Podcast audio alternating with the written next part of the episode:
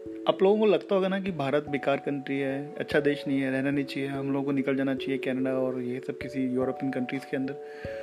कितने लोगों को लगता है ईमान, ईमानदारी से ऑनेस्टली बोलना? मतलब आप लोग कितने लोग ही सोचते हो? प्लीज़ आज तो आप लोगों को मुझे मैसेज करके बोलना पड़ेगा। वॉइस मैसेज कीजिए, तुरंत मुझे भेजिए और मुझे बताइए कि कितने लोगों को आपको लगता है। मोस्टली आप शायद लोगों को शायद लगता होगा कि भारत कंट्री अच्छा नहीं है और क्योंकि आप लोग देख रहे हैं पिछले पचहत्तर सालों से जिस प्रकार की राजनीति आज हमारे चारों तरफ़ हो रही है, हम लोग देख रहे हैं कि क्या क्या हो रहा है। कांग्रेस के ऊपर आरोप लगते हैं, टू जी स्पेक्ट्रम घोटाला और उससे पहले भी उनके कई सारे जो नेता हैं क्या उशीला दीक्षित हों उनके ऊपर कॉमनवेल्थ घोटाले में उनका नाम आया और इससे पहले बोफोर्स में राजीव गांधी का नाम आया। और हम देख रहे हैं कि जिन लोगों को हम चुनते हैं, हमारे हमारे नेता बना के और हम उनको भेजते हैं सरकार में, हमारे लिए अच्छे फैसले लें, हमारे जीवन को आसान बनाएँ और हमारे देश में ऐसी पॉलिसीज़ इस्टेब्लिश करें जिससे कि हमारे देश में सभी को इक्वल अपॉर्चुनिटीज़ मिले। लेकिन मुझे लगता है कि कहीं ना कहीं शायद भारत के बहुत सारे लोग और बहुत बड़ा पॉपुलेशन या बहुत बड़ा एक हिस्सा शायद अभी ऐसा सोचता है कि हम शायद पचहत्तर सालों में बहुत कुछ तो हमने किया, रोड बनाए ब्रिज बनाए लाइट पानी बिजली और बेसिक सुविधाएँ हमने पहुंचाई ज़रूर, लेकिन कहीं ना कहीं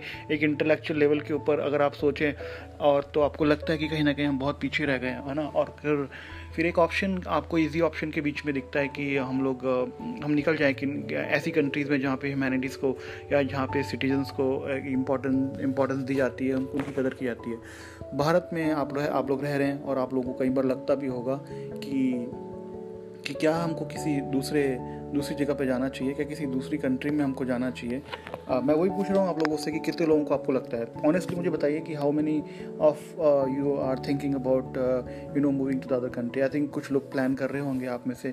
कुछ लोग कैनेडा के लिए पीआर का फ़ाइल भी रखा होगा। एंड आई थिंक कोई आई I मीन mean, कोई गलत नहीं है इस बारे में ऐसा सोचना। uh, आप सोच सकते हैं because it is your life लेकिन भारत आप शायद आप जानते हैं भारत में आपका देश है मेरा देश है और हम भारत में रहते हैं। भारत बहुत सारी चीज़ें ठीक हैं अच्छी हैं लेकिन मैं आपको एक चीज़ ज़रूर बता दूँ कि हम जो जितने भी इंडियंस हैं ना और हम हमारे इंडियंस में एक बात तो बहुत बहुत अच्छी हम लोगों को लगती है कि हम सब लोगों के अंदर एक एक जो जुड़ाव है हमारे एक दूसरे के प्रति भले हम आज कि, किसी भी स्तर पे हैं हम कोई हमको कोई बोलता होगा कि हमारा अब शायद उतना ह्यूमैनिटी अभी नहीं बची है इंडिया के अंदर। हम लोग काला बाजारी करते हैं।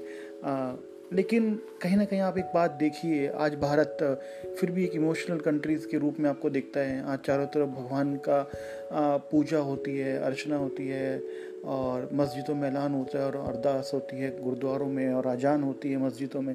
कहीं ना कहीं एक अटैचमेंट की फीलिंग आपको ज़रूर लगेगी। आपको अपनेपन का भाव यहाँ ज़रूर महसूस होगा। भले ही मैं कभी गया नहीं हूँ, Canada, Germany, Australia. I think लोग बोलते हैं वो कंट्रीज़ बहुत अच्छी हैं, उनका इंफ्रास्ट्रक्चर बहुत अच्छा है। बड़ी बड़ी बिल्डिंग हैं क्लब्स हैं स्पोर्ट्स की अपॉर्चुनिटीज़ हैं जिम्स हैं स्पा हैं सैलून्स हैं और बार्स हैं डिस्कोथिक्स हैं।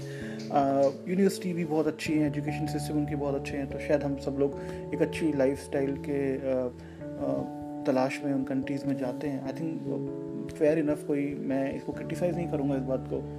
आ, लेकिन जो भारत में आपको एक अटैचमेंट आपको मिलेगा आप देखिए जब भी कभी भारत को ज़रूरत होती है किसी चीज़ की जब भी कभी कोई आपदा आती है हमारे देश में तो हम लोग सब एक दूसरे के साथ एक साथ खड़े हो जाते हैं और अपने सुख दुख में हम सबको शामिल करते हैं। अब देखिए आज कितनी सारी डोनेशंस आ रहे हैं। मैं ये नहीं कह रहा इंडिया से आ रहे हैं बाहर से भी डोनेशंस आ रहे हैं। पर वो जो भारत का एक जुड़ाव है, जो त्यौहारों पे मिलना और हम लोग साथ साथ में वो समय बताते हैं, शायद आपको कहीं और नहीं मिल पाएगा।